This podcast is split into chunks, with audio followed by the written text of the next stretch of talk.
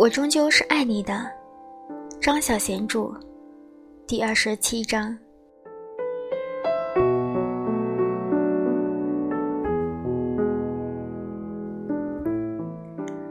两个月过去了，六十篇占星栏，乘以这个倍数的伏特加，他沉溺在自己的沉溺里，日子何等的漫长。他收到的跟踪报告，都是他来回旅馆还有酒馆的路上。他试着走得很优雅，因为他知道有一个镜头永远在某处守候着他。但是，他没法每一次都做得到，尤其是酒醉的时候。不过，林克的每一次都拍到一个比较好看的他。其中有一张是白天拍的，他在教堂的外面，猛然回首，双眼茫然地望着镜头。他不是在看林克。那天，他是在看什么呀？是什么让他把脸转过去的？他努力地回想着，是那条黄狗朝他犬叫吗？还是教堂在他走过的时候刚好敲醒了钟声。他喝得太多酒了，已经记不起来。他默默地望着林克镜头下茫然回首的他，他的脸上发丝纷乱，一双梦幻的大眼睛在看着相机，而他把那一刻捕捉下来了。他在相片里看到了爱，但是那天他回过头之后做了什么？他应该是继续走他的路。后来的一天晚上，他从梦中听到轰然的一声巨响，他从旅馆的床上惊醒过来，以为是个噩梦。随后，他听到玻璃破碎的声音。警车由远而近，沸腾的人声和越来越多的脚步声。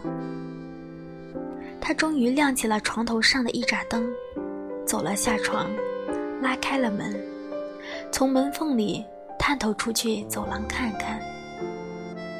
他看到了一群神色凝重的警察，还有几个身穿睡衣、被吓坏了的住客。这些人把走廊的尽头一个房间堵住了。过了一会儿，他看到两个警察押着一个穿西装、没有解领带的肥胖男人，从那个房间里走出来。那个男人垂头丧气地走过他身边，看起来约摸是四十岁，一身酒气。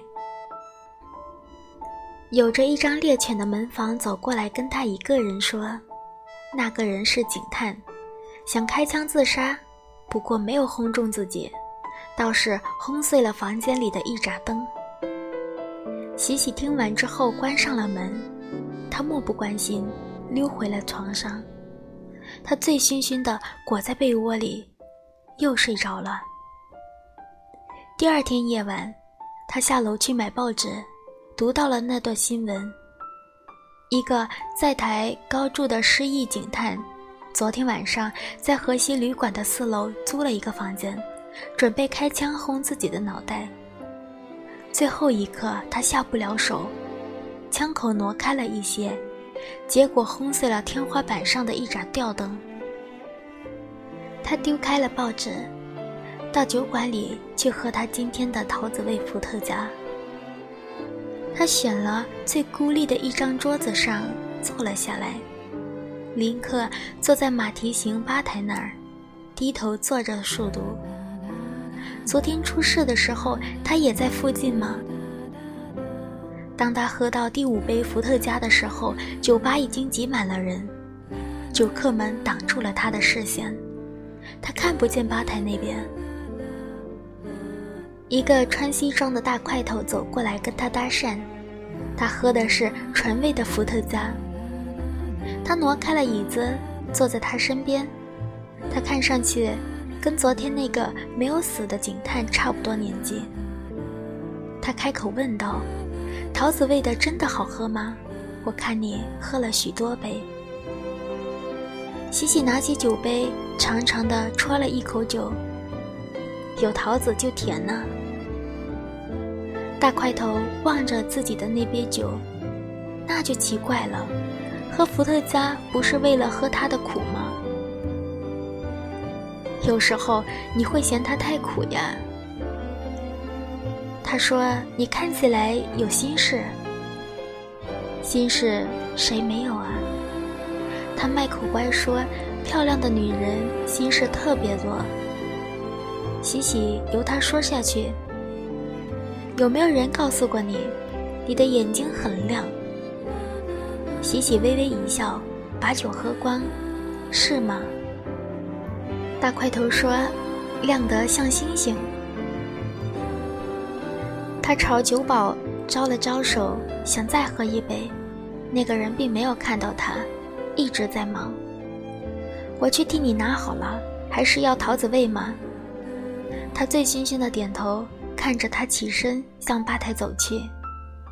他回来的时候，手里拿着一杯纯味的伏特加，还有一杯桃子味的。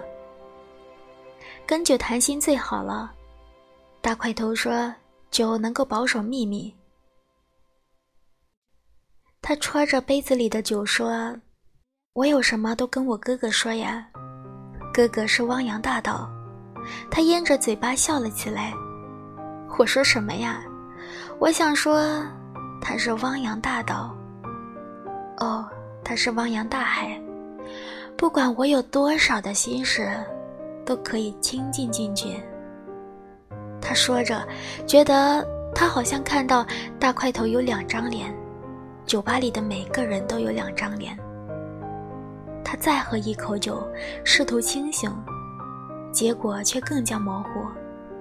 他看到大块头的那两张脸朝他笑，他扶他起来。我们去哪儿呀？他笑着问。上我的车，我们去一个很好玩的地方。他喃喃说：“林克呢？”他看不见吧台那边。大块头迅速地搂住了他，走出了酒馆。他的车就停在外面。他打开车门，把他推了上去。他跌坐在车头，一只脚腾空了，悬在车外。手抓住了车门，想出来。没有林克，我哪儿都不去，我要回家。他手指了指前面的河西旅馆，从皮包里掏出了一把钥匙，晃了晃。我就住在那儿，不用坐车。那就更方便了，但是我们得开车过去。大块头硬把他的那只脚塞了进车里，甩上了车门。